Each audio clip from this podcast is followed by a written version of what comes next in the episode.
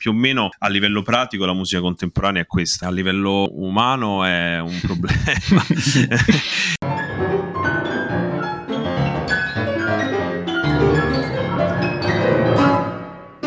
Il significato è sempre altro. Oddio, madonna, che peto intellettuale. No, questo cancello è una cazzata metafisica. Lo metto nel teaser iniziale, ok? Esatto. Jacob Collier tutti non lo vogliamo ammettere, però lo ammiriamo e lo odiamo tutti quanti allo stesso modo. C'è questo alone della musica colta che è, per me è il cancro, cioè per me il problema vero non è l'idea di musica contemporanea, l'idea di musica colta, l'etichetta è il cancro. E il materiale della musica normale sento che non mi basta.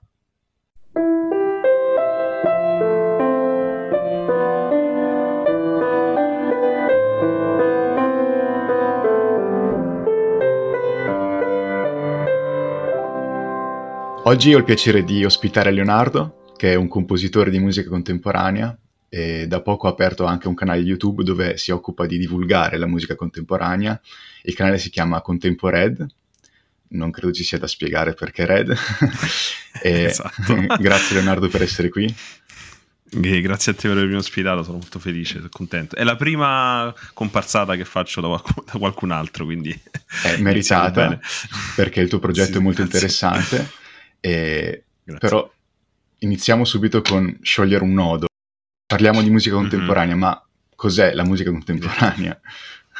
Qui apriamo così un grosso poi devo spoilerare tutto il canale. No, scherzo. Che cos'è la musica contemporanea? Beh, un po' ne ho parlato nel primissimo video. Sì. Quindi al titolo provocatorio di la musica contemporanea non esiste.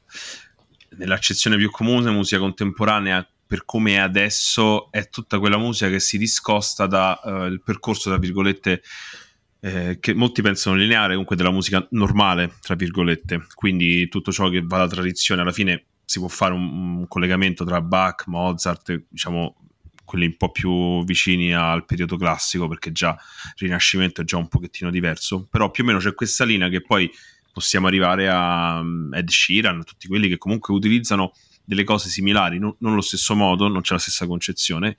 Invece contemporanea, che paradossalmente è anche diversa da musica moderna, cioè almeno l'etichetta viene utilizzata in maniera diversa, contemporanea è tutto ciò che non usa, o comunque che usa in maniera diversa anche le cose principali, quindi la melodia magari c'è ma non è utilizzata in maniera convenzionale, e principalmente alla fine è anche tutta quella musica di avanguardia, di ricerca, sperimentale, quindi che sperimenta nuovi modi di organizzare il suono, nuovi modi, adesso nuove tecnologie, quindi molte spinte verso le nuove tecnologie e via dicendo. Quindi più o meno a livello pratico la musica contemporanea è questa. A livello umano è un problema, ma poi magari ne parliamo. Comunque...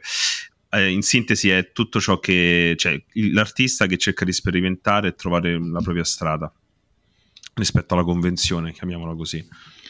E il paradosso è che usare queste etichette, queste categorie ovviamente è utile, ma è anche limitante, perché poi sai, musica contemporanea uno pensa ok, quindi Stockhausen fa parte della musica contemporanea, ma contemporaneo non è a tutti gli effetti, e questo è quello di cui anche ti occupavi tu nel tuo primo video. Sì, esatto, perché alla fine se vogliamo vabbè, il concetto proprio della parola contemporanea è ciò che esiste nel mio stesso momento, quindi già non lo so, Berio, che è morto ai primi del 2001 se non sbaglio, o 2002, e non è contemporaneo a me, cioè perché è morto, perché non c'è più.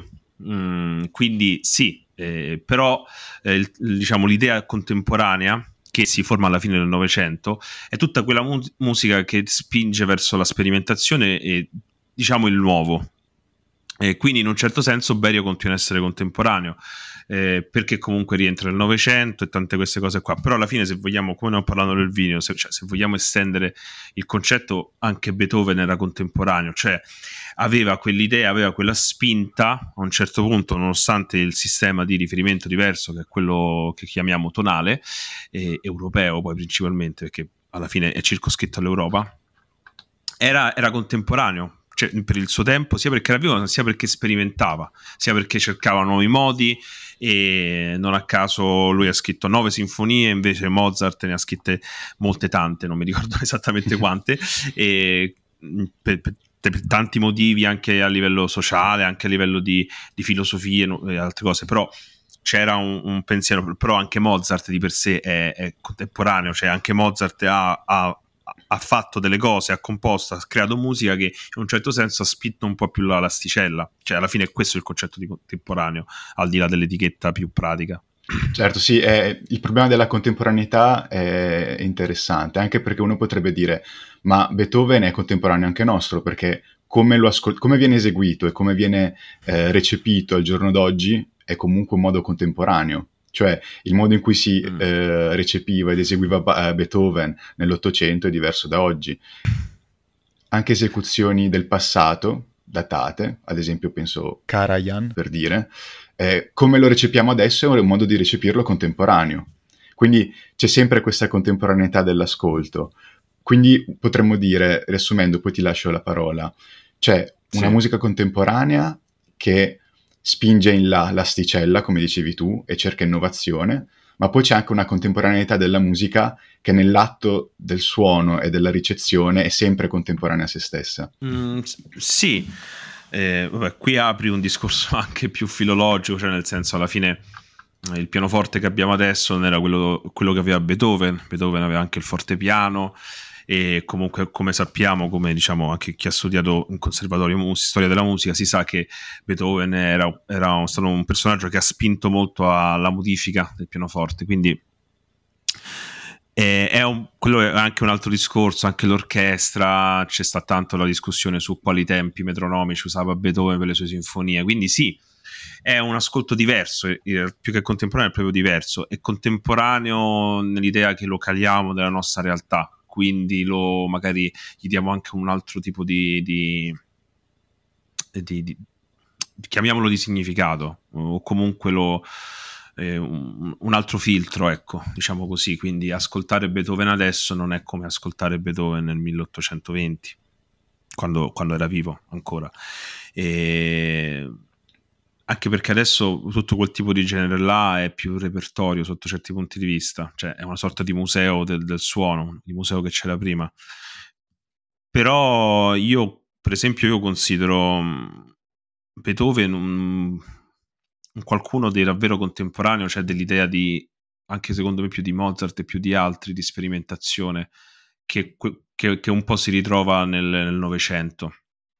Perché le ultime opere di Beethoven, per esempio, cioè la mia idea, faccio un piccolo spoiler, perché vorrò fare delle monografiche sul canale sugli autori del Novecento, però in realtà la mia idea è che la prima monografica la vorrei fare su Beethoven, perché nonostante è un compositore di inizio Ottocento, però le sue ultime opere sono qualcosa di allucinante, qualcosa che funziona tantissimo anche adesso, quindi secondo me si può partire anche da là. È un po' una mazzata, perché comunque devo studiare tanto anche a livello storico, però quindi sì, l'ascolto alla fine cambia sempre, e dipende anche la persona in quel momento che sta là ad ascoltare, che cosa c'ha per la testa. Anche quello è contemporaneo, secondo me. Non so se concorde. Sono concorde, nel senso che a questo punto dobbiamo dare all'etichetta di contemporaneo l'idea di voler appunto innovare, cioè Beethoven nelle ultime sonate è innovazione, Debussy è pura innovazione. Però mi chiedo, allora Rachmaninoff non era un contemporaneo? Cioè Rachmaninoff sì, ha innovato anche a livello armonico alcune cose, e però è anche un po' conservatore da altri punti di vista, eppure però era calatissimo nel suo periodo, nel suo contesto storico, e anche adesso ha tantissimi ascoltatori contemporanei, quindi anche Rachmaninoff è un contemporaneo da certi punti di vista, però dobbiamo cambiare l'idea di contemporaneo, l'etichetta del contemporaneo.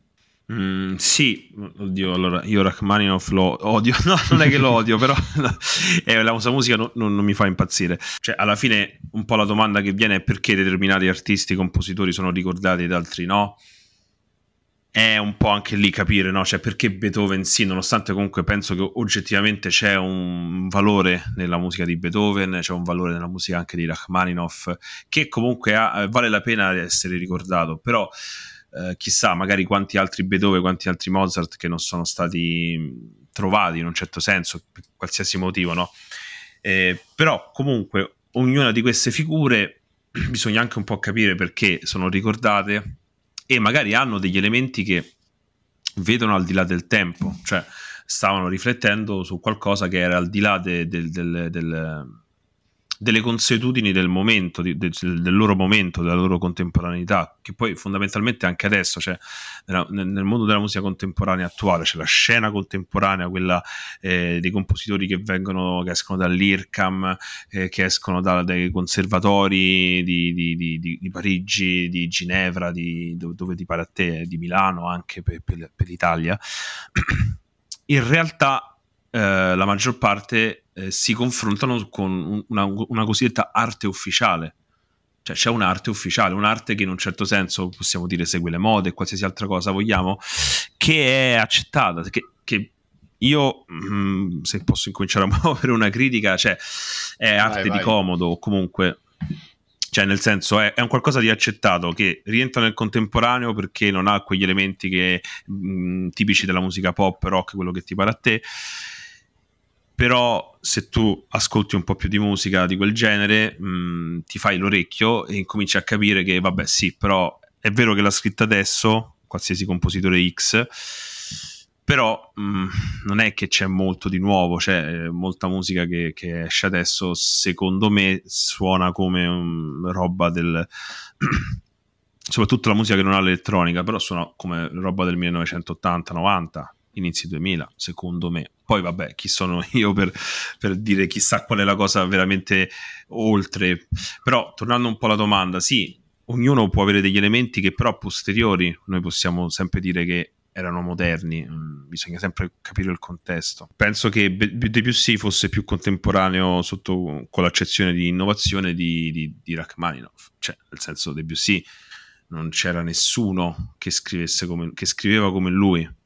Cioè, nel senso, all'epoca c'era Fauré, c'erano tanti altri, c'era anche lì, nel senso anche all'epoca di Debussy c'era l'arte ufficiale, come all'epoca di Beethoven, ma c'è sempre stata l'arte ufficiale, fondamentalmente.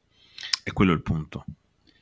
E tu credi che questo approccio, quindi, di arte non ufficiale e di, appunto, innovare, andare oltre, sia anche, quindi, una ricerca morale, se ci pensi, cioè voler costituire qualcosa di nuovo e di scardinare ciò che è statico e fissato, oppure solo un'esigenza istintiva e personale? Morale che intendi? Cioè, non riesco a inquadrare la moralità col discorso. Forse più che morale sarebbe da dire etica, cioè voglio dire, vedo che il mondo in cui vivo è statico, è stereotipato, i gusti sono stabili, fissati, io voglio portare qualcosa di nuovo, voglio andare avanti. E anche qui il concetto di nuovo è particolare, però comunque voglio andare oltre le categorie del mio presente, sia perché non mi piacciono, ma possono anche piacermi, ma vedo che sono imposte e vedo che non lasciano libertà e non lasciano margine al nuovo. Oppure magari è solo un'esigenza personale. Ma è un po' e un po'. Io sono convinto che nessuno degli artisti, in questo caso musicali, che comunque dove noi riconosciamo che hanno innovato un qualcosa, sicuramente erano spinti da cercare strade diverse, però secondo me non stavano là, adesso scrivo una cosa nuova, adesso scrivo una cosa rivoluzionaria. Semplicemente hanno smesso di ascoltare quello che c'era intorno a loro, si sono un po' isolati in un certo senso, perché cioè, alla fine il punto è che al tempo di Debussy, per esempio, c'era il conservatorio, tutto quello che usciva dal conservatorio, c'era il Dubois, c'era il signor Théodore Dubois, che noi adesso lo conosciamo per il trattato di contrappunto e armonia, ma è stato un compositore e lui era l'arte ufficiale dell'epoca, e in un certo senso si creano, cioè lo sappiamo, no? Si creano dei giri, si creano delle realtà in cui non dette, ci sono delle regole, ci sono dei modi di fare che se tu non accetti o comunque non ci stai dentro, vieni tagliato fuori. Da una parte, cioè, è normale, no? Succede così, come nei pittori prima del Novecento, prima dell'astrattismo, diciamo anche prima dell'Ottocento, cioè comunque lì per esempio la realtà erano i committenti. Chi erano i committenti? La Chiesa. E quando non era la Chiesa erano dei signori che donavano a istituzioni ecclesiastiche, quindi si dovevano muovere, cioè per guadagnare dal pane, no? Comunque dovevano mangiare, si dovevano muovere in quegli ambiti là, e con quelle limitazioni hanno portato avanti un discorso. Quindi, però, tornando alla parte principale che volevo dire, è che a un certo punto non c'è la volontà di dire adesso faccio una cosa nuova, semplicemente hanno seguito un istinto, che è un po' il mistero dell'atto della creazione. Oddio, detta così sembra una cosa biblica, però nel senso, cioè ancora adesso, anche a livello neurologico di studi, non si capisce bene com'è possibile che Mozart abbia fatto quello che ha fatto Mozart, o Beethoven, o Berio, o chi vuoi te.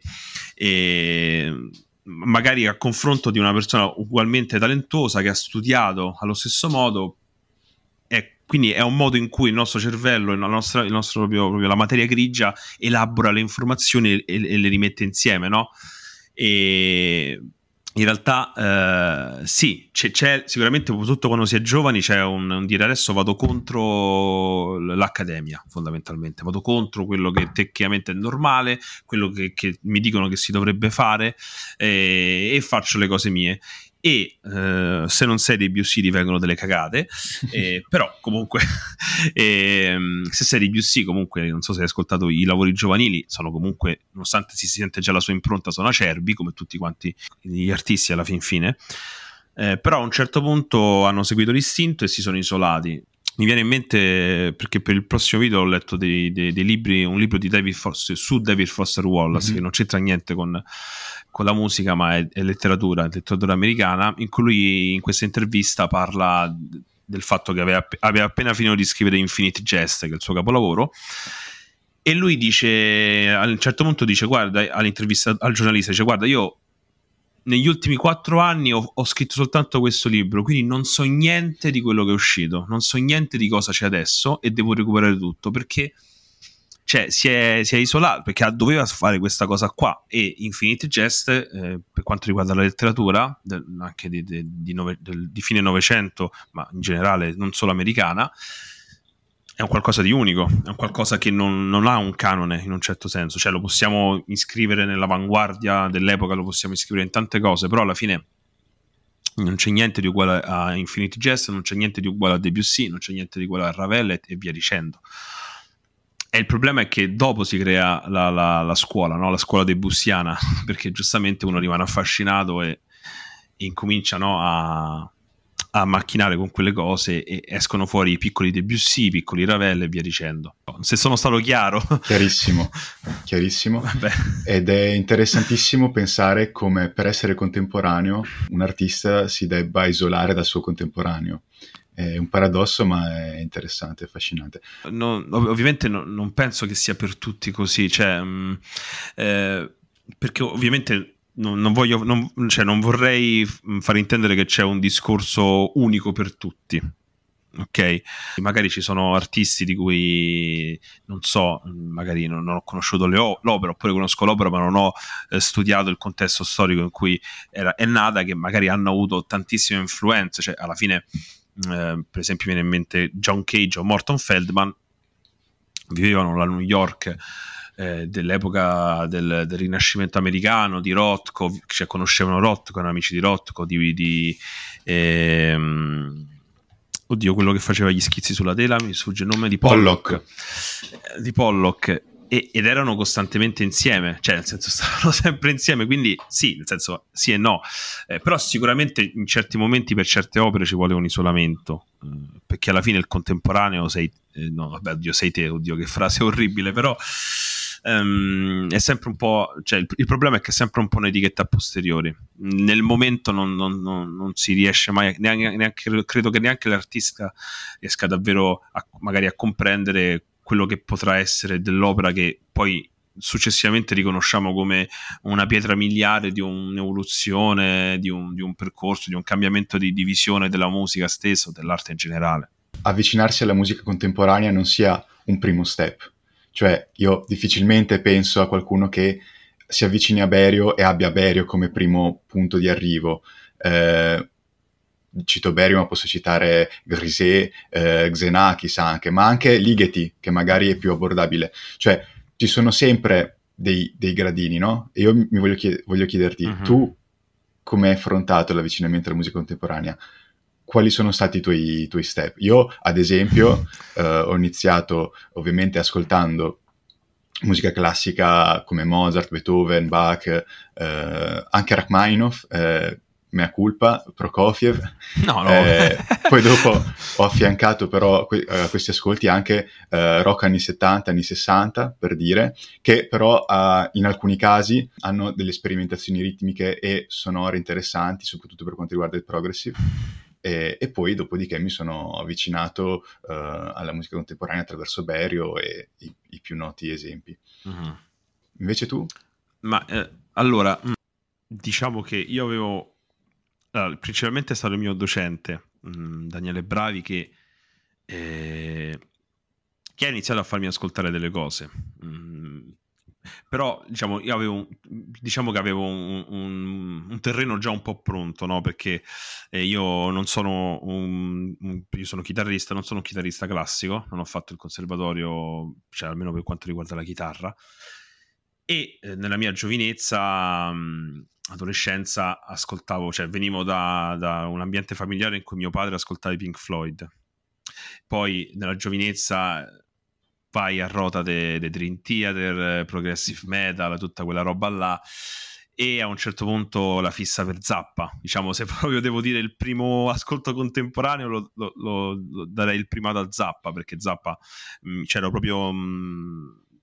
come si dice a Roma, c'era andata a rota, cioè nel senso ho ascoltato tutto, mi sono letto un sacco di cose, ho visto un sacco di interviste, ho letto sia la sua autobiografia che un'altra biografia un po' più schematica, che però è molto interessante, e ho ascoltato anche la sua roba più sperimentale, tutta la musica che ha fatto con l'Ensemble Contemporain, con la London Symphony Orchestra, l'album quello From Hell, che è quello dove usa tipo, non mi ricordo se è quello dove usa il Synclavier o un altro album, comunque lì c'era molta sperimentazione. Perfect Stranger roba anche sì, esatto, o anche Atmosphere, cioè è spettacolare come album, quindi quella è, in un certo senso già avevo il progressive per la parte più tempi composti, cose ritmiche strane, poi Zappa per la sperimentazione anche armonica, anche di suoni assurdi. Comunque ricordiamo che Zappa viene da Varese,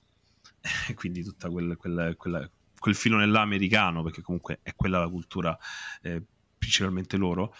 E poi successivamente, studiando composizione, il mio docente mi ha fatto ascoltare varie cose. Mi ricordo che la prima volta che mi ha fatto ascoltare Schönberg, che erano i pezzi, i piccoli pezzi per pianoforte, e mi hanno fatto schifo principalmente. Mi hanno fatto schifo, poi ho ascoltato altre cose, Hindemith, vabbè, che è un po' più abbordabile, e ho ascoltato Romitelli, ho ascoltato tante altre cose. Poi a un certo punto, quando sono tornato studiando, poi comunque affinando l'orecchio, perché poi alla fine è quello il punto, sono tornato a Schoenberg e mi è piaciuto, cioè l'ho ascoltato con orecchie diverse alla fine, perché poi alla fine secondo me il punto è quello, cioè non è che ti deve piacere la contemporanea, ti deve piacere la musica, e però se un genere magari trovi qualcosa di interessante, ma più vai avanti, più ascolti, più riesci a essere critico, più riesci a farti un orecchio, a capire cosa ti piace e cosa non ti piace, e magari delle cose che all'inizio possono essere più ostiche, se ci ritorni le riesci a ascoltare in maniera diversa. Cioè alla fine quello è il punto, non è una questione di ascoltare musica contemporanea, è una questione di ascoltare musica, secondo me. Cioè alla fine il motto del canale che ho scelto, la musica è musica, cioè questo è il punto. Arrivare alla contemporanea è importante anche per riscoprire se stessi, no? Cioè per riscoprire un nuovo modo di approcciarsi all'ascolto, e questo è anche quello che voleva Cage, ad esempio, no? Cioè diamo valore al rumore, diamo valore al silenzio, che non è mai un vero silenzio, e quindi sì, è un modo per riscoprire la musica in tutti i suoi aspetti, in tutte le sue sfaccettature. Sì, ma faccio una domanda a te. Tu, la prima volta che hai incontrato la contemporanea, che esperienza è stata? Cosa ti ricordi? Cioè, la prima volta che hai sentito un pezzo contemporaneo, nel senso Berio o chi che sia, no? Cosa ti ricordi?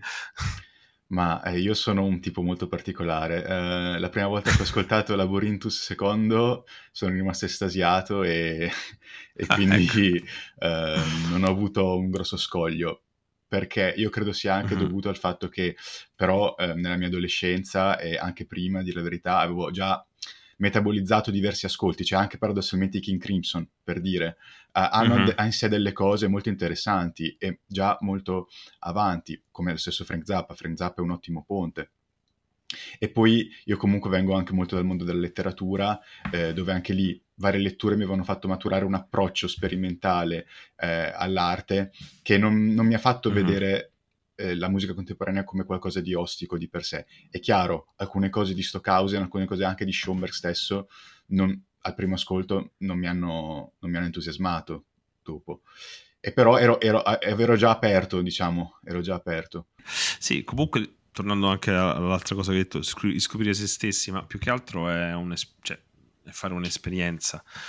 Cioè, alla fine, quando faccio un'opera, soprattutto l'opera musicale senza testo, non è letteratura, non è un dipinto, è molto più difficile non perché ci vuole studio, cioè è perché non hai un'altra appiglia, è soltanto l'udito e quindi la testa viaggia. Cioè, alla fine è quello un po' la questione, no? Cioè, non a caso la musica contemporanea viene associata istintivamente all'horror, perché comunque adesso c'è molto istintivamente associare la musica a un'immagine più di prima, nonostante comunque nel passato, nella storia della musica, cioè, c'era la teoria degli affetti, c'era quindi determinati gesti musicali, dici fai questa cosa qua, stai evocando l'amore, stai evocando l'odio, quello che ti pare a te. Quindi la musica è sempre stata legata a qualcos'altro, e nel Novecento, no, diciamo anche nell'Ottocento, in un certo vabbè, no, dai, pure Bach più quando incomincia ad esserci molto più musica strumentale e si fa la musica per la musica, e lì incomincia ad esserci un po' di problemi, più che altro di difficoltà ancora maggiori. E nel Novecento e ancora adesso è ancora più estremizzata la cosa, per quello secondo me c'è anche un po' di osticità sotto questo punto di vista. Quindi più che un scoprire se stessi è fare un'esperienza. Poi tutte le cose possono far scoprire se stessi, perché comunque io da compositore non posso controllare tu cosa proverai, cosa ti susciterà la mia musica. Certo, se faccio una musica veloce sicuramente è probabile che va uno spettro tra ansia e eccitazione e adrenalina, perché comunque non possiamo ignorare degli archetipi che ci stanno nella nostra testa. Una musica lenta sicuramente un primo impatto ci sarà calma, ci sarà queste cose qua, e questo non posso ignorarlo, no? Non so se ho divagato. No, è perfetto. È che mi hai fatto venire in mente molte cose. Cioè, per quanto riguarda conoscere se stessi, intendo anche, voler dire, mi approccio a una cosa nuova, diversa, che mi apre nuove prospettive, e quindi approfondisco un rapporto con ciò che mi circonda, e quindi anche ciò che mi piaceva prima lo riscopro in modo diverso, e quindi ho un rapporto diverso con me stesso e le cose che mi circondano. Per quanto riguarda invece il rapporto con le immagini e il resto, perché è vero, la musica da sempre, come dicevi tu, la teoria degli affetti, quindi la musica legata a delle immagini emotive e anche a degli scopi. Cioè, ad esempio, se vogliamo proprio affondare nell'antichità, cioè in Grecia c'erano i modi, quindi varie successioni di suoni che dovevano suscitare una certa emozione, dovevano avere certi obiettivi. C'era una musica per l'educazione, una musica per la guerra, per dire. E poi sì. Però è un'arma a doppio taglio, perché poi la musica, qual è il potere vero della musica? E questa è la filosofia e l'estetica se ne occupate. Cioè, il potere della musica è poter suscitare emozioni anche vaghe e astratte senza un corrispettivo, senza un referente. Cioè, se io nel dipinto mi rifaccio delle immagini concrete, poi c'è stata l'arte astratta che è andata oltre, ma l'arte figurativa appunto ha delle figure. Invece la musica di per sé, il suono, è astratto, e nonostante sia astratto è apprezzabile e recepibile da chiunque, perché ad esempio, questo lo scrive Leopardi, anche gli animali sono sensibili al suono, cioè se io faccio ascoltare al mio cane dei suoni, comunque subisce un effetto. Invece posso mostrare anche la Cappella Sistina al mio cane, ma non ha reazioni a riguardo. Quindi la musica ha questo potere assoluto di raggiungerci in un qualche modo, nonostante tutto e nonostante non abbia un significato reale, un significato comunicativo. E tuttavia dobbiamo essere anche noi in grado di, ok, la musica mi vuole dire qualcosa che è astratto e vago, devo entrarci in rapporto. E questo è qualcosa di interessante e di affascinante. E la musica contemporanea ci mette proprio a contatto con questi problemi e con questo fascino, ecco, io credo. Sì, ma più che significato, io sono dell'idea che l'arte in generale, al di là del contesto in cui nasce, che ovviamente è importante, però il significato te lo dai da solo, perché alla fine è sempre non è una cosa univoca, non è, guardo, anche con un quadro figurativo, non è soltanto il pittore che cosa mi voleva comunicare, eppure anche cosa mi sto comunicando io con l'incontro con quel quadro, anche se è la Cappella Sistina, che è diverso per ognuno, e quello poi si complica perché rientra nel fatto di come sono fatto io, della mia cultura, della società da cui provengo, perché ovviamente io europeo, italiano, se vedo la Cappella Sistina ho una reazione, e il giapponese di Tokyo che viene qua a vedere la Cappella Sistina ne ha un'altra, ok? Quindi secondo me è questo il punto, il significato è sempre altro. Oddio, madonna, che peto intellettuale, no, questo cancello, il significato è sempre altro, cancellalo, ti prego, perché è una questo cazzata metafisica. Lo metto nel teaser iniziale, ok? Esatto, sta cazzata delesiana, mannaggia la miseria. No, perché bisogna stare attenti, perché anche soprattutto con la musica contemporanea e con l'arte contemporanea si rischia di cadere nella fuffa. E è bellissimo dire il significato è altro, chissà cosa avrà voluto dire, ma magari un caso, niente. Una cosa, vabbè, parolacce, io ogni tanto magari più avanti potrebbe sfuggirne qualcuna, va bene, ok. Va bene, procediamo? Non lo so, procediamo, dai, sì. Ok, io adesso vorrei chiederti, e quindi il tuo canale, cosa vuoi farci? Cioè, qual è il tuo obiettivo? A chi ti rivolgi? Come lo vuoi costituire? Come lo vuoi costruire? Allora, il canale, la divulgazione della musica contemporanea, perché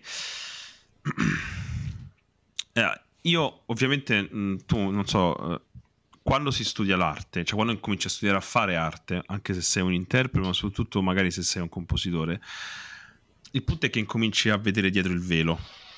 La prendo un po' alla lontana, per far capire da dove poi il punto di questo canale. E quando incominci a vedere dietro il velo, incominci sia a vedere come funzionano le cose, quindi incominci a capire come, al di là dell'oggettiva genialità di un artista importante, e vabbè, torniamo sempre al nostro caro Beethoven, però se tu studi capisci come ha fatto quella cosa là, magari a un certo punto riesci anche a fare un bel falso d'autore, molto credibile, e piano piano ti cambia l'ascolto per un musicista, ti cambia lo sguardo se sei un pittore, quindi incominci a capire, no? Incominci a vedere dove sta la pennellata, come incominci a capire quale processo mentale ha portato a fare quella cosa là, a creare quella cosa là, anche a livello pratico, al di là di tutta il romanticismo che ancora pervade la figura dell'artista. E quindi a un certo punto incomincia a morire la magia, fondamentalmente.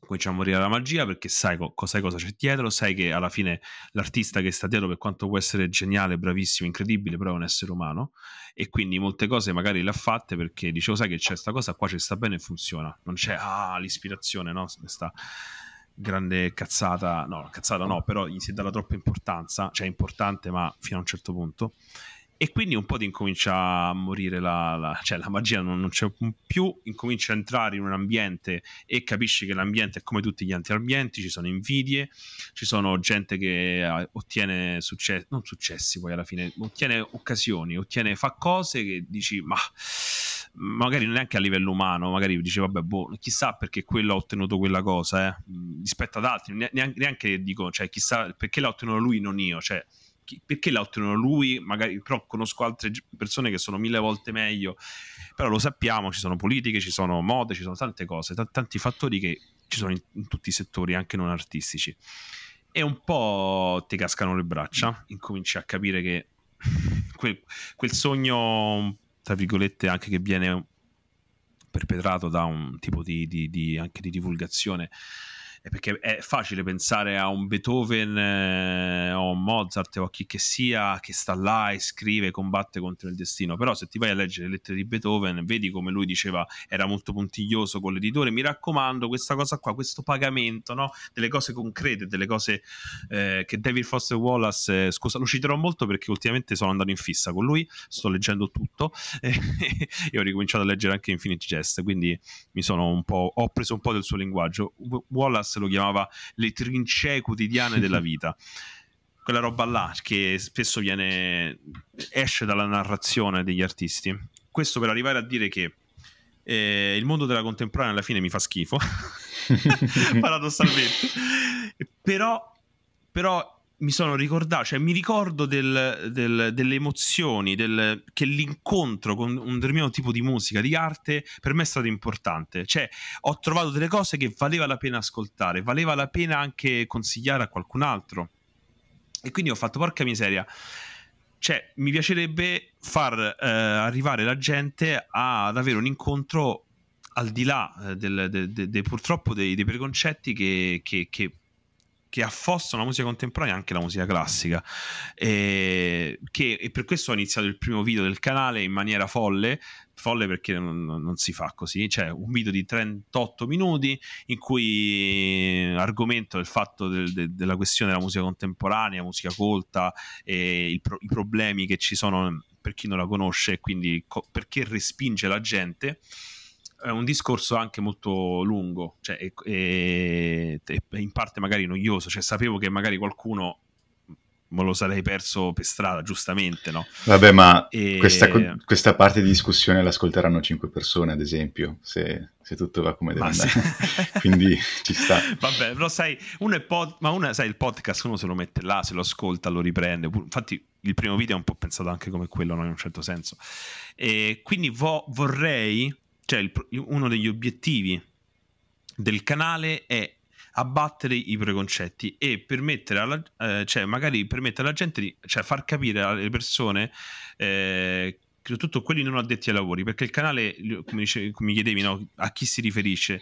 Si riferisce sia ai non addetti ai lavori, ma anche agli addetti ai lavori, perché voglio creare anche un ambiente di dialogo che manca, secondo me, nell'arte in generale, che manca.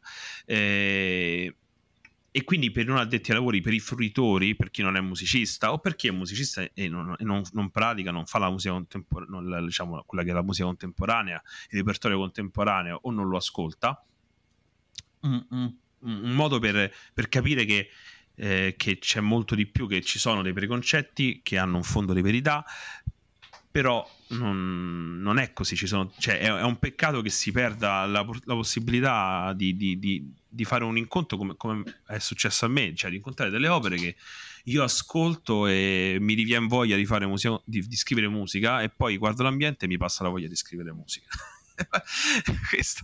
E quindi si riferisce un po' a tutti. Ovviamente questi primi video saranno soprattutto per chi non conosce la musica contemporanea e per chi non è musicista, però ci saranno anche video in cui magari sarò un po' più tecnico, non voglio fare video didattici sulla composizione per esempio, però ci saranno dei video in cui parlerò in maniera anche un po' più libera della composizione, cioè che significa scrivere, che significa affrontare un foglio bianco, anche che significa scrivere un pezzo etichettabile come musica contemporanea o musica assoluta, anche no, questo termine qua, e poi intervistare tutti quelli che su cui riesco a mettere mano, cioè ma qualsiasi persona, cioè, anche di compositori che non mi piace la loro musica in maniera oggettiva, però voglio un dialogo. Se non c'è dialogo, secondo me non funziona. Cioè, anche capire, no? Cioè, vabbè, ok, a me non mi piace la tua musica per un gusto, però parliamo perché fai determinate cose, chi sei, quello secondo me è importante, cioè vedere al di là, perché il problema della musica contemporanea soprattutto è che ha quella luna di musica colta, quindi sembra sempre che chi fa musica di questo genere è qualcuno che sta sempre a pensare ai temi principali, cioè ai massimi sistemi, no? Queste masturbazioni metafisiche in cui ascolti il pezzo che si chiama non lo so, Laborintus, cioè, no, già un pezzo si chiama Laborintus, no? Ma io non capisco perché i compositori, un po' adesso questa cosa sta cambiando, e ci sono titoli anche più simpatici, però buona parte dei titoli di musica contemporanea so qualcosa di una rottura di palle devastante, cioè invece Wallace, cioè c'hai un titolo che brevi intervista uomini schifosi, cioè ma che subito ti viene voglia di leggere, no? Cioè, cacchio, che cosa vuol dire? Quindi c'è questa luna della musica colta che per me è il cancro, cioè per me il problema vero non è l'idea di musica contemporanea, l'idea di musica colta. La musica colta o l'arte colta, cioè l'etichetta è il cancro che impedisce alla gente di approcciarsi, perché crea un muro devastante che a me urta tantissimo. È un progetto molto nobile e mi ha fatto venire in mente tantissime cose. Vado con ordine. Vai. Allora, sì. Proprio qualche sera fa parlavo con Stefano Gervasoni, che è un compositore contemporaneo italiano molto importante, insegna adesso al Conservatorio di Parigi, e lui diceva, ma noi compositori, noi che viviamo di musica contemporanea, abbiamo una responsabilità in questa nicchia che ci siamo creati e questa distanza che abbiamo con un pubblico, ovviamente un pubblico generalista non ci sarà mai, ma un pubblico più ampio, e tu giustamente ti sei anche tu posto il problema e cerchi una soluzione.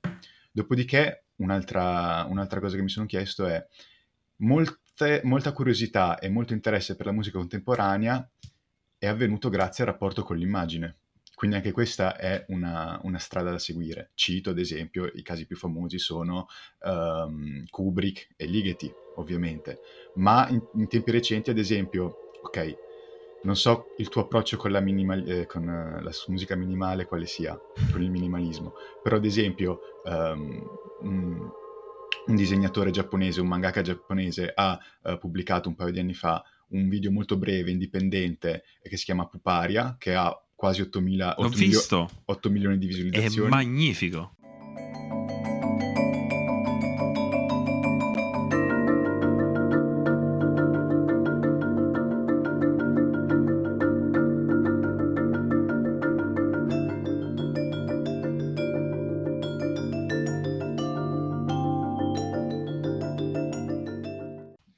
E come collana sonora a Reich, che comunque Reich può essere un buon ponte per la musica contemporanea, credo,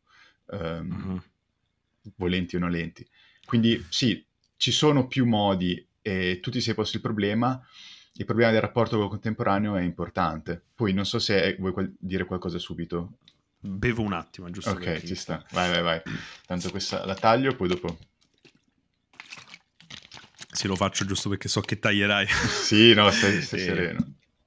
No, perché mi si stava già seccando. E poi non taglio. Come visto io... E poi non taglio. Va bene, guarda, io non ho problemi di immagine, io sono un cazzone, cioè nel senso, e spero che nei video si capisca questa cosa qua, perché io sono un cazzone.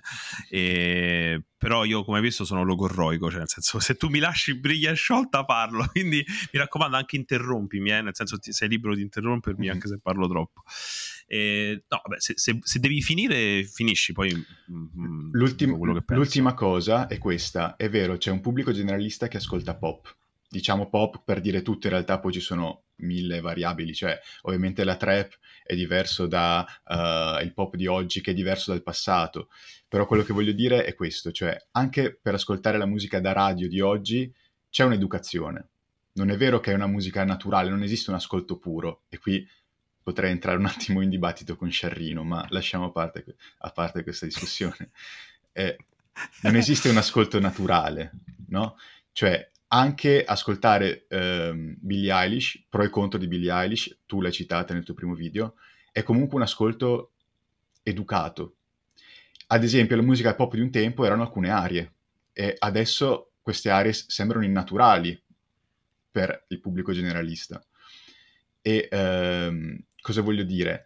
Che quindi anche la musica contemporanea, sì, è ostica, ma ha bisogno di un'educazione come tutta l'altra musica. Ultimo esempio, i canti indiani, cioè la cultura indiana musicale ha un'impostazione vocale di canto completamente diversa dalla nostra. Quindi loro ascoltano la nostra musica e la recepiscono piena di buchi, ad esempio, o comunque la recepiscono in modo molto strano. Quindi non è vero che c'è una musica per tutti, indipendentemente da il come, il luogo, il perché e da una storia di educazione. Semplicemente se veniamo esposti alle nostre prime fasi di crescita a una certa impostazione musicale, è chiaro che la recepiamo con più facilità. Sì, ma questa è educazione passiva, alla fine il termine educare significa, prevede un'azione, prevede un qualcuno che ti sta proponendo delle cose. Questa proposta, quella che noi chiamiamo musica pop, è un qualcosa l'errore di dire che è un ascolto naturale, nel senso che la sentiamo naturale, è perché siamo abituati. Nel senso, per me adesso molta musica contemporanea è naturale ascoltarla, nel senso, quando l'ascolto non mi scandalizzo, alla fine anche la musica pop, più la si ascolta e più magari si trovano cose diverse, no? Ci si sofferma su qualcos'altro, magari la prima volta si ascolta il testo e la seconda volta, più volte si ascoltano, il cervello, la mente incomincia a focalizzarsi su altre cose perché gli altri elementi li ha già elaborati, no?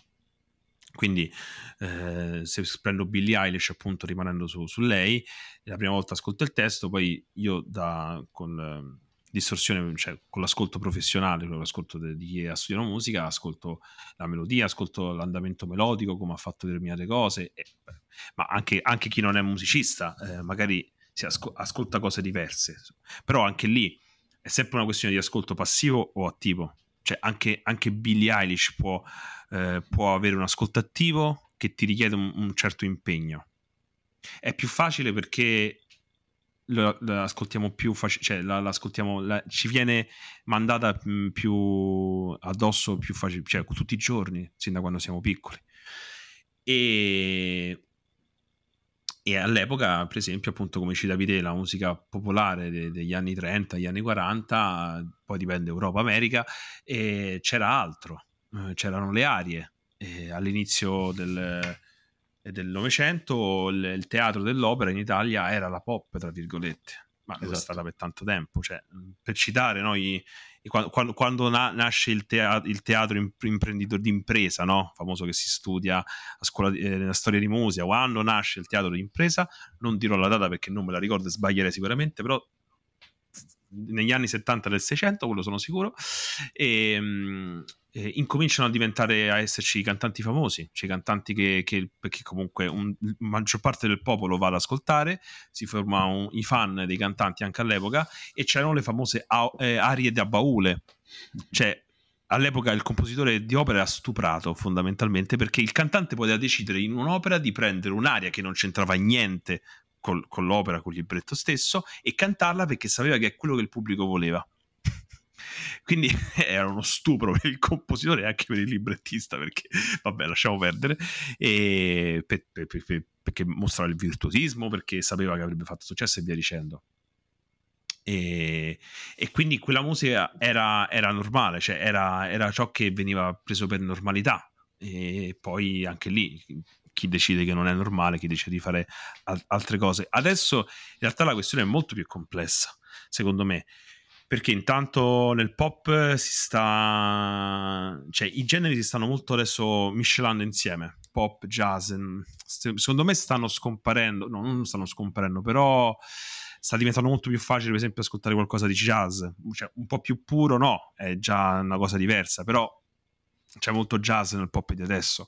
Guarda Thundercat insieme ai Gorillaz nell'ultimo album, e adesso con i producer, che fondamentalmente sono compositori però si fanno chiamare producer, e non voglio fare il boomer, cioè nel senso è anche giusto che determinati termini cambiano, però l'utilizzo dei sample, cioè utilizzano anche sample di roba degli anni 30, gli anni 40, e che diventa estetica, cioè diventa altro, si sta trasformando, come tutto ciò che c'era negli anni 80 anche a livello di costruzione di materiale è diventato estetica, ha smesso di avere quella funzione pratica in un certo senso. E quando vedi, non so se hai visto Loki, la serie TV di Loki, mi spiace, lì per esempio non, nel senso sì vabbè carina, però non è che te sei perso niente, però lì per esempio l'estetica è fighissima ed è un'estetica anni 70-80, no? D'ufficio, anche 90, questa è diventata estetica, è diventato altro, si è trasformato.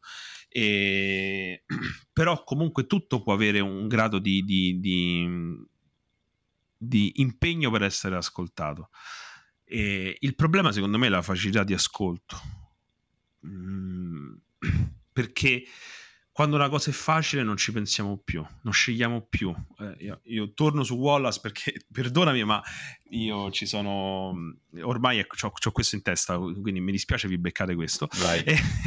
E nel suo discorso che ha fatto Laureani, che si intitola Questa è l'acqua, tra parentesi un titolo assurdo, cioè Questa è l'acqua, fantastico, lui parla del fatto che ci sono dei comportamenti, dei modi di pensare che sono facili anche lì, e che per esempio l'università, parlando dei laureati in scienze in materie umanistiche, quindi lettere e via dicendo, il motto dice l'università ti insegna a pensare, non significa che ti insegna come pensare, ti insegna a scegliere, cioè a scegliere di pensare, ad avere la volontà di decidere cosa pensare. Che è una e lui dice che è una cosa difficile, una cosa che ci vuole disciplina, impegno, fatica e tempo, e che non si riesce sempre a fare perché appunto ci vuole energia, cioè ti consuma energia. E lo stessa cosa si è per l'arte, per la letteratura, per la musica e via dicendo. Va benissimo l'ascolto, cioè a apprezzare una cosa anche senza stare là ad analizzare in maniera attiva, in maniera passiva, va benissimo, cioè nel senso questa non è una cosa che dico che non va bene, però il punto è la scelta che può esserci in tutti i generi di musica.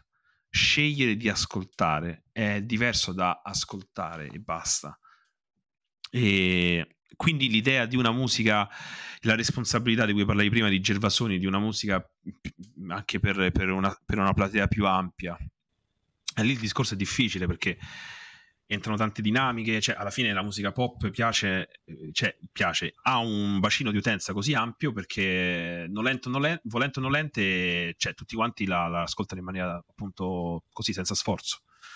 È più facile, rientra in categorie che già conosciamo, rientra in cose di cui abbiamo già fatto esperienza, cioè alla fine il nostro cervello non a caso può sviluppare dipendenze. Vabbè, queste poi sono mie idee, ovviamente è sempre tutta un mio pensiero personale, niente verità assolute, e quindi se crei dipendenze il cervello, lo sappiamo, reitera delle cose che gli danno piacere, cioè alla fine se un tipo di musica ti ha dato piacere reiteri, e quella musica che ascolti più spesso è facile che abbia una platea più ampia.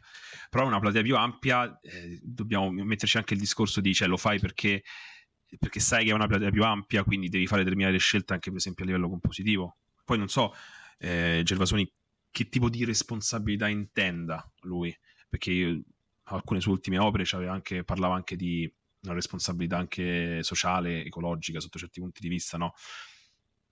Però una musica, soprattutto come quella contemporanea, soprattutto una musica senza testo, non lo so, cioè quest'idea della musica, cioè perché spesso si dice che la musica contemporanea quasi ignora il pubblico. Da una parte non è più così ormai, dai, diciamoci la verità, anche perché adesso la moda, il mainstream della scena contemporanea, dell'ambiente contemporaneo, ripetiamo, quelli che escono dall'IRCAM e tutto quanto, è molto molto molto molto spinto verso la multimedialità, quindi ci sono tante opere multimediali, ci sono tanti concorsi, l'IRCAM ormai sono diversi anni che se andate sulla loro pagina YouTube, loro mettono ogni anno, verso giugno o verso settembre, dipende, comunque mettono i lavori, il concerto dei lavori dei partecipanti al cursus dell'anno corrente, e se andate a vedere negli ultimi anni sono tutti pezzi che hanno una forte componente multimediale, quindi una forte componente scenica, quindi si sta un po' tornando, cioè la parte scenica sta prendendo secondo me il sopravvento. Io la vedo un po' più negativa, vabbè, ma qui sono un po' troppo purista, perché che allora cos'è importante? La musica, la scena, l'insieme, però magari c'è musica scarsa, tra virgolette, per fare un esempio, per dire, no, magari musica scarsa viene supportata da un impianto visivo e quant'altro valido, e quindi si salva, no?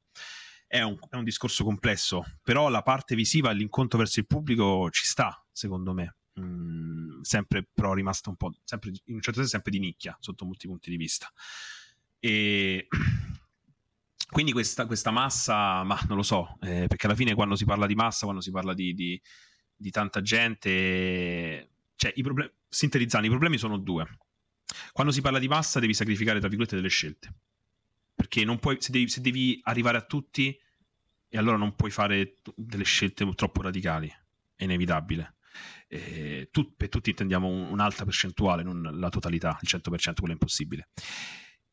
Però se vogliamo essere sperimentali, dall'altra parte dobbiamo fare delle scelte, e sempre per citare Wallace, lui per esempio è molto interessante perché è molto critico sulla letteratura sperimentale del suo tempo, che dice che molta lettura sperimentale purtroppo era fine a se stessa, e lui se ne rammaricava perché amava la letteratura sperimentale, e perché diceva che lo sforzo che richiede al lettore non è ripagato.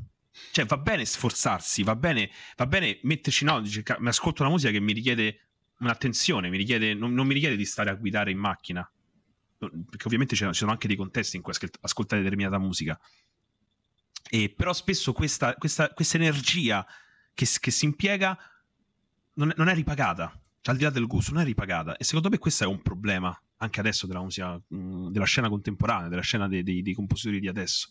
Avanguardia per avanguardia, questo non ha senso, è quello secondo me il problema principale, mio umile parere, non, chissà, cioè, poi vedremo più avanti quando mi confronterò con altre persone, ma poi dimmi la tua, cioè nel senso quello che pensi te, assolutamente.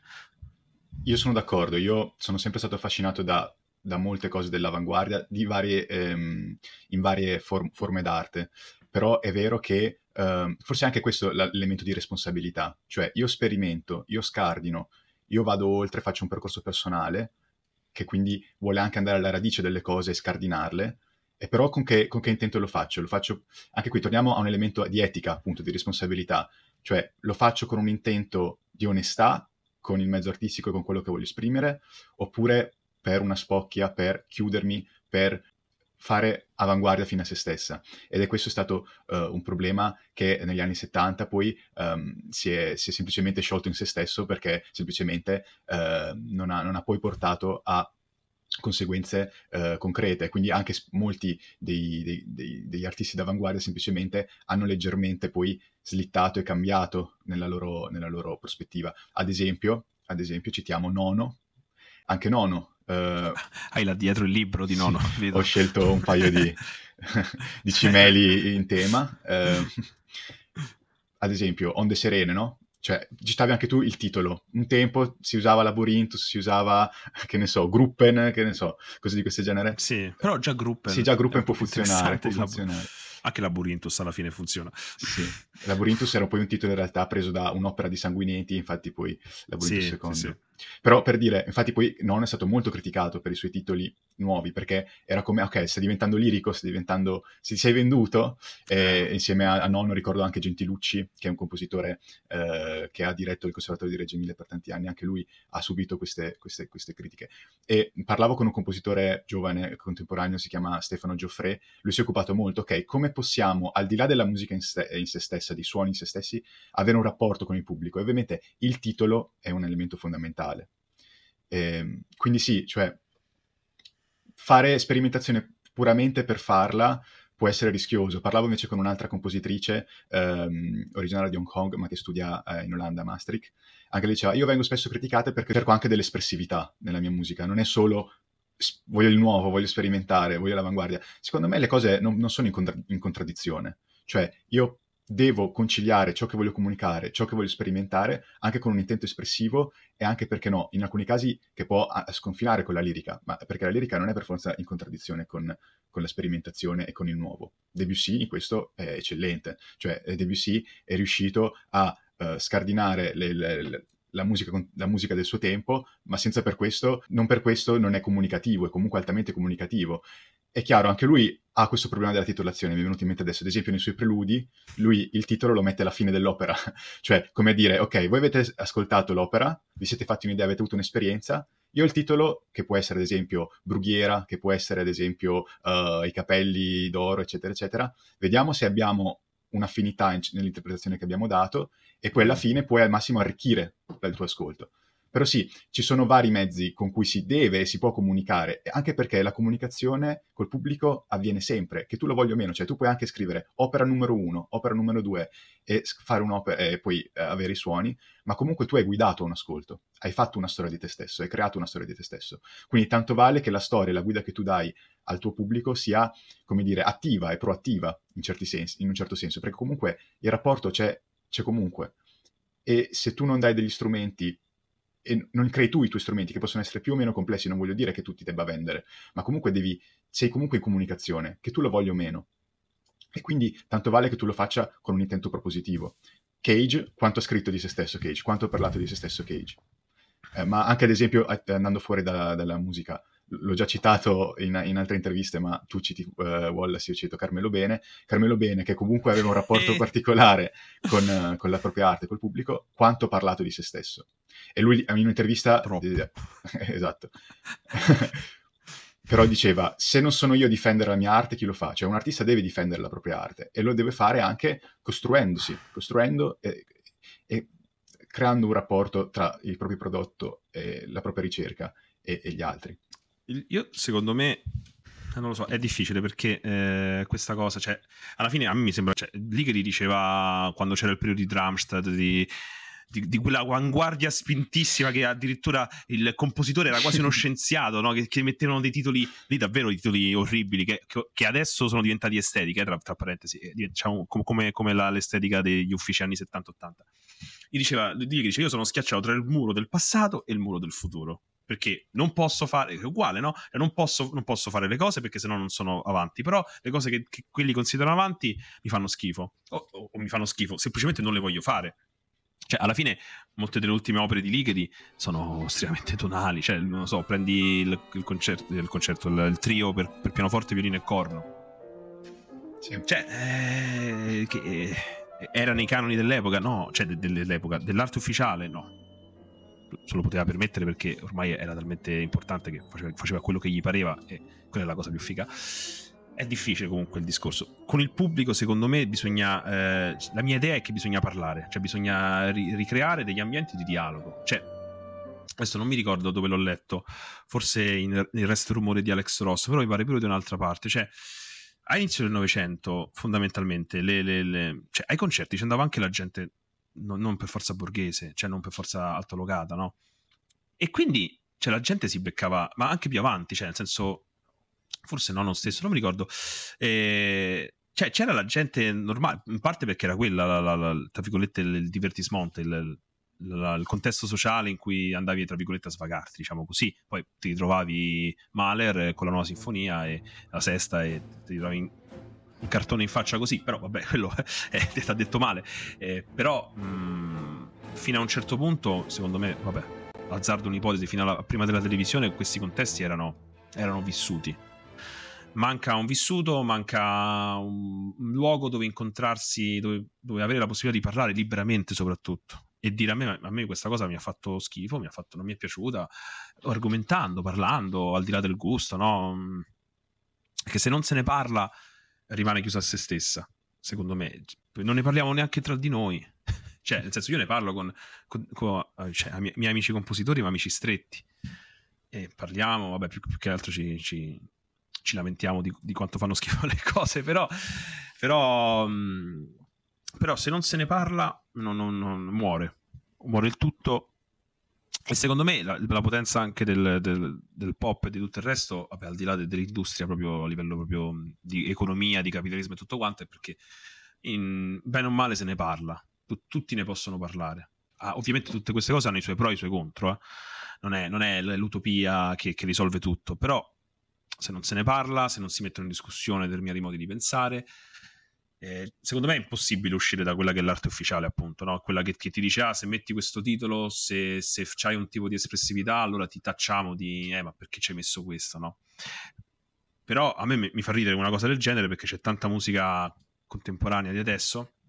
Allora, tu devi sapere che io quando sento un pezzo, io quando dico questo pezzo è contemporaneo, per me è un'accezione negativa perché il pezzo contemporaneo è quel pezzo che si sente che lo stai facendo perché stai facendo musica contemporanea, però lo stai facendo perché devi, cioè è diverso da dire questo qua è un pezzo metal, perché quando senti un pezzo metal, un pezzo pop, quello che ti un pezzo jazz, sì, rientra in quei canoni, però senti che chi lo sta facendo per quel motivo, cioè è quello che sente, cioè è quella diciamo il flow, chiamiamolo flow, il flusso, come ti pare a te, per la maggior parte dei compositori, e mi ci mette in mezzo, nel senso è un pensiero che è normale avere, soprattutto se sei in questo ambiente qua, cioè cacchio che devo fare la musica contemporanea, vuol dire che io quando dico stai facendo un pezzo, hai fatto un pezzo contemporaneo, nel senso che io sento tutte quelle classiche cose che trovi nei terzi del settore, da qua fino a 40 anni fa, fino agli anni 80, 90, quello che ti pare a te è il pezzo contemporaneo, sai già come va a finire in un certo senso, però paradossalmente non c'è quel gusto di quando ascolti un brano jazz, un brano pop, che già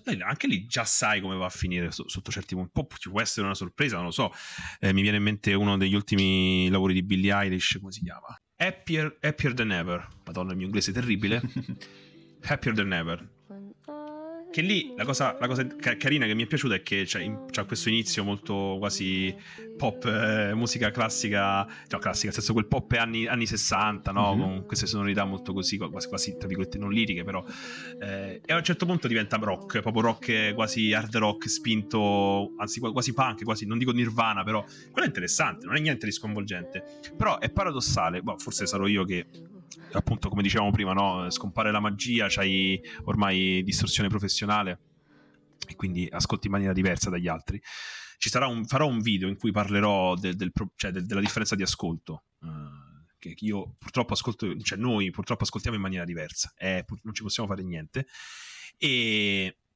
però io noto, no? Cioè, quando ascolto molta musica contemporanea, il fatto che già so mi distrugge. Nella musica jazz pop non c'è, forse perché il fatto che mi aspetto che se musica contemporanea che un minimo ci sia un qualcosa che mi colpisce, poi a un certo punto no, uno stile si forma, ascolti Sciarrino e lo Sciarrino di adesso non mi colpisce più dello Sciarrino di quando ha fatto Clamore, cioè ovviamente ormai c'è un suo stile, può cambiare, ci possono essere delle cose che cambiano, ma cioè, alla fine non si può pensare, cioè, se no diventa un altro compositore, cioè, è un'altra persona, cioè alla fine noi siamo degli esseri umani, siamo degli individui che hanno un proprio vissuto, un proprio modo di pensare le cose, e bene o male poi come artisti ci si forma uno stile fondamentalmente, cioè, tornando a Beethoven, è ovvio che nelle prime sonate di Beethoven si sente più l'impronta mozartiana, negli ultimi lavori di Beethoven, su tutti i quartetti si sente soltanto Beethoven, è diverso sicuramente, ci sono delle cose che ovviamente dell'epoca, però alla fine quello è Beethoven e quello è Beethoven, non è che è un altro compositore, cioè sarebbe un'altra persona.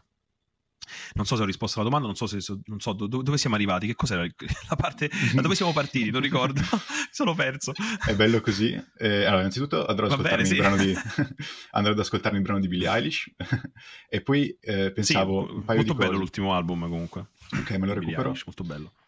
Un paio di cose, innanzitutto lo stile, è vero, alla fine quando uno produce tanto crea uno stile, è anche vero che alcuni artisti hanno avuto la forza poi di rifarsi da zero, da zero impossibile, però comunque di riproporsi. E poi per quanto riguarda stile e comunicare col pubblico, parlaci un po' della tua di musica, tu ancora stai studiando, ovviamente non si finisce mai di studiare, però mi interessa. Allora, interessante. Che cosa vuoi sapere? Cioè, nel senso, l'approccio compositivo, cosa non lo so, che intendi? Parlami della mia di musica, aiutami, dammi un po' di contesto. Va bene, allora, dunque, tu devi presentare 3-4 tue opere significative, hanno un fil rouge, qual è il tuo intento? Ok. Allora, intanto se devo presentare 3-4 opere significative significa che devo presentare c'è la mia intera produzione, no scherzo, però nel senso, vabbè, poi qui c'è sempre un po' la cosa del, ovviamente ci sono cose che a me piacciono e va bene che l'ascoltano, altre cose che magari tu dici, oh bella questa, io dico sì, però no, in realtà non voglio che venga ascoltata per fisime mie, ovviamente. Non lo so, allora io ammetto che la cosa interessante e divertente è che io ho aperto questo canale sulla musica contemporanea, che poi parlerà anche di composizione, ma io sono in crisi compositiva, cioè nel senso non riesco più a scrivere, senza togliendo tutto il romanticismo e cose varie, so fisse, so paure, cose che non c'hanno niente a che vedere con il dramma dell'artista, no? Che sono cazzate. E, però di quello che ho scritto, ma il fil rouge, spesso no, ne parlo con mia moglie di questa cosa qua, dice perché fare questa musica? Perché il materiale della musica normale, cioè della musica che comunque appunto che sta nel pop, anche nel jazz, e dove vuoi te, sento che non mi basta, non che non sia buono, non che non vada, cioè che non vale niente, semplicemente a me, per quello che ho in testa, non mi basta, non mi serve altro, mi serve esplorare nuovi mondi, mi serve usare la microtonalità, mi serve usare tante altre cose, anche un po' spingere, no? Cioè alla fine, perché alla fine il punto è sempre che ci deve essere sempre un rapporto, tornando un po' al pubblico, no? Cioè, quando io penso alla mia musica io non escludo il pubblico, però voglio avere un rapporto adulto, cioè nel senso io ti do una proposta, poi a te può non piacere, però io penso a che impatto potresti avere e ripeto, cioè, so che sicuramente dei miei pezzi non ti fanno pensare alla felicità, perché si sa, molta musica contemporanea è difficile, però è difficile nel senso, è difficile che ti faccia pensare di primo impatto a quelle cose là, però il discorso adulto è che io ti reputo intelligente, cioè io non ti reputo stupido, tu che ascoltatore, anche se non sei esperto, cioè se non sei un amatore, un esperto di musica contemporanea, perché per me è una questione che tu stai incontrando un'opera d'arte che è anche la mia, e vorrei precisare che perché molti, vabbè, opera d'arte, molte fai opere d'arte, perché però per me opera d'arte perché ho creato qualcosa. Il prossimo video, no, oggi faccio spoiler, il prossimo video parlerà sull'artista, sull'idea di artista, che secondo me è un problema grosso, è un elefante nella stanza che impedisce alla gente di approcciarsi all'arte in generale, soprattutto classica e contemporanea. Avevo fatto un lavoro che si chiama Dinamismo Immobile, che sta su SoundCloud, se vi va di perdere tempo e ascoltarlo, e che quello effettivamente è un lavoro che in realtà l'idea principale era semplicemente quasi un'idea di studio, cioè volevo sperimentare con alcune cose, avere lo stesso materiale e riproporlo, però, cioè per esempio lo stesso accordo, però una nota, una volta quella nota a quella altezza la trovi, che ne so, al pianoforte, la seconda volta la trovi da un'altra parte, quindi è la stessa nota ma ha una caratteristica diversa, quindi senti una cosa che si muove ma si ferma, appunto Dinamismo Immobile. Quello è un lavoro che ho fatto ancora un po' acerbo sotto molti punti di vista, però l'ho messo su SoundCloud, quindi mi va che lo ascoltiate, cioè nel senso secondo me va bene anche ascoltarlo, non mi vergogno. E però per esempio, cioè scusami, quindi quello è un lavoro che non ha un temi di oddio l'esistenza, l'essere umano, quello che ti pare a te, le cose, i massimi sistemi, no? È un pezzo tra virgolette leggero, cioè leggero almeno nel concetto. Poi un fil rouge, mi rendo conto che la gente non capirà niente mi sembra di star frammentando tantissimo, e posso dire quello che mi interessa adesso, per esempio negli ultimi lavori che ho scritto stavo un po' affrontando il problema, anche appunto come dicevamo prima, non tanto del lirismo ma della melodia, cioè della melodia di un qualcosa di orizzontale, che secondo me è un qualcosa di difficile, perché soprattutto perché è stato scritto tanto in quel modo là, tante belle, chiamiamole melodie, tante belle linee musicali che sono bellissime, da Mozart, Beethoven, dal passato fino adesso, fino anche Billie Eilish appunto, però nella musica contemporanea secondo me è difficile, perché è facilissimo scadere nel pacchiano, soprattutto perché si rifà comunque la musica contemporanea ha questo collegamento con la musica classica di scrittura, diciamo appunto di massimi sistemi, che è quella più che viene dal classico, che non è pop, chiamiamo, diciamo così, ed è difficile perché appena fai un qualcosa di orizzontale l'orecchio subito va, almeno il mio, immediatamente si ricollega ad altre cose, cosa che ovviamente in maniera infantile ogni artista non vorrebbe ogni musicista vorrebbe che l'ascolto fosse unico. Vai. È anche vero che molti artisti hanno fatto della citazione un'arma, cioè poi è inevitabile, sì, che la tua opera rimandi ad altro, cioè perché appunto l'ascolto puro non, sì, esiste, sì. Quindi sì, capisco cosa intendi dire, però in realtà ti dico, stai tranquillo, cioè vai pure, vai lo pure. So, però sai, so quelle fobie che a livello proprio personale ti bloccano, no? Vabbè, in realtà, cioè, nel senso, in realtà quella cosa non è il blocco, il motivo del blocco principale che c'ho adesso, però le ultime opere che ho scritto una per violino solo, e lì ho spinto tanto, non è stata ancora eseguita nonostante sia edita su Stradivarius, e lì per esempio nella parte finale ma anche nella parte centrale ho spinto molto, ma già in generale tutto quel lavoro là, un pezzo di 9 minuti, quasi 10 per violino solo, una follia, e lì ho esplorato, lì ho un po' ritrovato quell'idea di esplorazione, perché mi sono costretto a trovare una soluzione per questo, tra virgolette, problema, mio problema personale, mentale, cioè nel senso è mio personale, e anche nell'ultimo lavoro che hanno eseguito, che è un pezzo per flauto e orchestra, quindi un concerto per flauto e orchestra, lì per esempio anche ho un po' esplorato l'idea orizzontale, però lì c'era anche un'altra idea, un po', tra virgolette, adesso la mia idea artistica, cioè di sviluppo di idee artistiche, è quella della fragilità, quindi il fil rouge che c'è adesso nel mio pensiero è quello della fragilità, non fragilità intesa come il suono fragile, il suono quello piano, quello che magari sta nel registro acuto, che senti, no? che viene definito fragile in un certo senso, ma è proprio la fragilità anche dell'esecuzione, quindi porre lo strumentista in una situazione che difficile, che si sente lo sforzo di fare un qualcosa, con la consapevolezza che è un qualcosa che magari anche come lo richiedo io è impossibile, però a me non interessa avere esattamente quello che scrivo, ma mi interessa lo sforzo per arrivare anche a quella cosa, cioè quell'idea impossibile, non che sia impossibile da eseguire, ma che sia impossibile di ottenere in quel modo là. A me quello sforzo dietro, anche quello secondo me è la fragilità, cioè è fragile, infatti il concerto per flauto orchestra si chiama Iperfragile, e c'è la parte finale in cui do al flautista, c'è la cadenza finale al flautista in cui gli do delle note acutissime, e gliele faccio tenere per un tempo cattivissimo, però scrivo: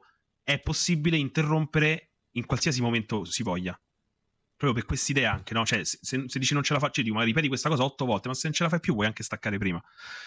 Proprio perché... E lì è stato figo perché ho ottenuto quello che volevo. Cioè, quella parte là, diciamo, sto parlando, ma voi non l'avete... Cioè, chi sente o anche te non l'hai sentito perché ancora non l'ho messo online questo lavoro. Però lì ho ottenuto quello che volevo, cioè mi è piaciuto perché alla fine c'è questo questa fragilità che secondo me esce, questo sforzo incredibile, Porello, il flautista, aveva capito quello che avevo in testa e sapeva quello a cui andava incontro, e infatti l'ha suonato molto bene secondo me.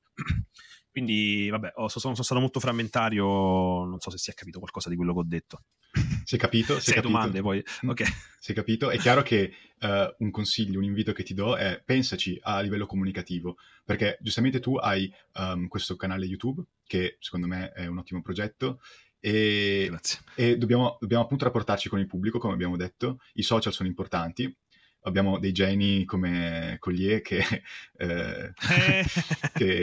veramente ha costruito a livello comunicativo un personaggio, ha costruito un modo di comunicare ed è riuscito ad avvicinare un pubblico che, diciamoci, comunque lui affronta anche tematiche musicali che non sono banali, non sono semplici, e tuttavia è riuscito a farlo in modo efficace, e ci sono tantissimi musicisti. Ma tipo?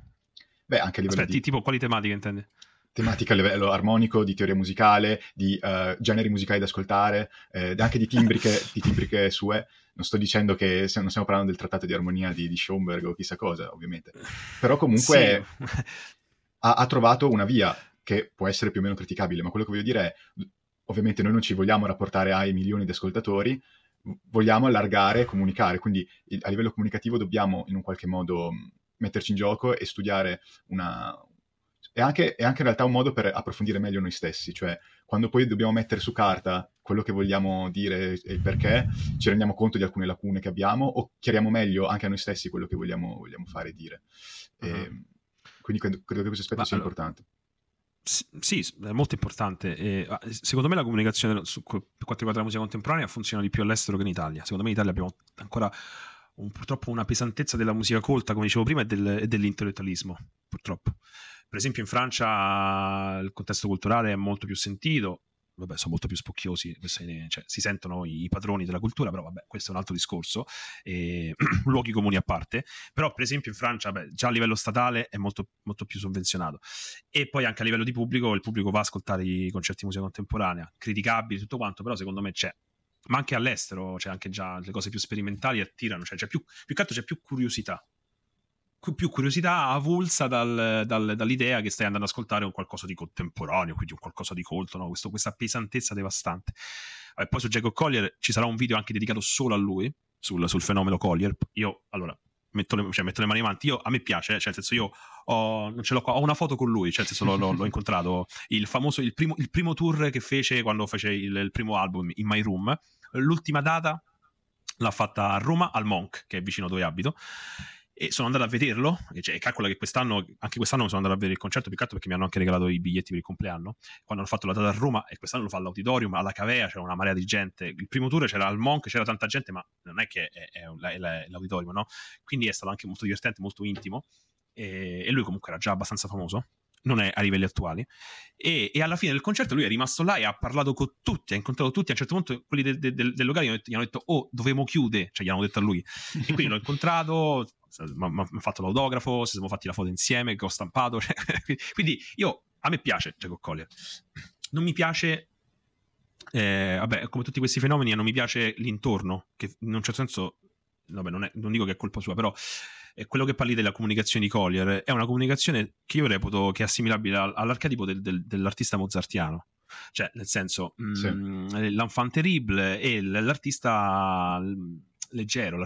Molta della musica di Mozart era musica di consumo, cioè era musica che veniva pagata, quindi no, l'idea mozartiana era un po' quell'idea che c'era, che un po' è stata promulgata per tanto tempo anche dalla musicologia, adesso soprattutto tra chi studia musicologia non c'è più, però l'enfant prodige, quindi non l'enfant terrible, l'enfant prodige, okay. Che è questo genio che lui tutto ciò che tocca diventa oro, lo fa in maniera così naturale, no? Che viene un po' contrapposto spesso banalmente si fa la contrapposizione, i manoscritti di Mozart, tutto scritto così, a prima stesura, già fatto, già pronto, invece Beethoven con i scarabocchi, i tagli, in realtà poi no, si sono trovati anche i scarabocchi, i tagli di Mozart, ovviamente quelle sono sempre narrazioni che si fanno, che funzionano fino a un certo punto. Jacob Collier rientra in quella categoria là, quel mozartiano che tutto gli riesce semplice, tutto riesce facile, è sempre pippatissimo, è sempre a 2000, fa sempre, cioè nei reel su Instagram e su YouTube è sempre a 2000 così, no, perché questo è un'immagine che giusto, però chissà com'è lui quando è incazzato, chissà com'è lui quando gli gira male, io avrei paura di lavorare con lui, sia sì. Perché poi è un musicista, cioè, ovviamente Jacob Collier, vabbè, tutti non lo vogliamo ammettere, però lo ammiriamo e lo odiamo tutti quanti allo stesso modo, perché comunque io invidio il suo controllo in tempo reale della complessità armonica, è bravissimo, cioè, oggettivamente è un mostro, cioè, magari aveva un quarto del suo talento io, e comunque tutto quello che fa, però secondo me lui nella sua ultima produzione è molto, sta facendo quello che gli piace, poi in maniera che poi incontra anche il piacere del pubblico, è bravo con il pubblico, sa giocare con il pubblico, sa comunicarsi, come diciamo, però a me fa rodere il culo, perché lui potrebbe tirar fuori un qualcosa di davvero fico, cioè davvero innovativo per il suo ambito, però continua a fare le bossa nove bellissime, fatte benissimo, fantastiche. Dico bossa nova perché c'è sta un suo brano nel suo ultimo album che è diciamo più o meno una bossa un po' più moderna, però per carità ci sta, non è che non può farlo, sta facendo quello che gli piace, sta buttando, però se lui si mettesse là a decidere di faccio la cosa veramente mia, per me spaccherebbe, cioè diventerebbe davvero una cosa che spaccherebbe tantissimo, però non lo fa, a me farò del culo. Lo capisco. Io l'ho citato più che altro per un discorso di comunicazione, nel senso che lui è riuscito a portare la sua passione e quello che lui piace a un largo pubblico, e ha educato un pubblico a farsi apprezzare, ovviamente usando anche però la sua immagine, quindi quella che dicevi tu dell'enfant prodige, eccetera, eccetera. Quindi sì, io ti auguro successo col tuo canale. Grazie. Magari quando diventerai una celebrità ci risentiremo. No, speriamo di no. Cioè, speriamo di avere successo, ma non diventare una celebrità. Vabbè. Ah no, avevo capito, speriamo di non tornare qui. No, assolutamente, anzi, andiamoci in contatto, perché poi se hai in mente altre cose in cui vuoi coinvolgermi ci sono, anche oltre all'intervista, se vuoi blastare qualcuno di contemporaneo lo mettiamo così alla gogna. No dai, due contro uno non vale. C'è anche lui presente, ovviamente. No, grazie mille Leonardo, andate a seguire ContempoRed, è stato un grande piacere dialogare con te, abbiamo messo anche tanta carne al fuoco, ma comunque sono discussioni proficue secondo me, ed è bello anche confrontarsi, speriamo, sulle nostre passioni, quindi grazie mille. Grazie a te, un saluto. Iscrivetevi, commentate e altre cose alla Jacob Collier, soprattutto commentate. Esatto. Ciao.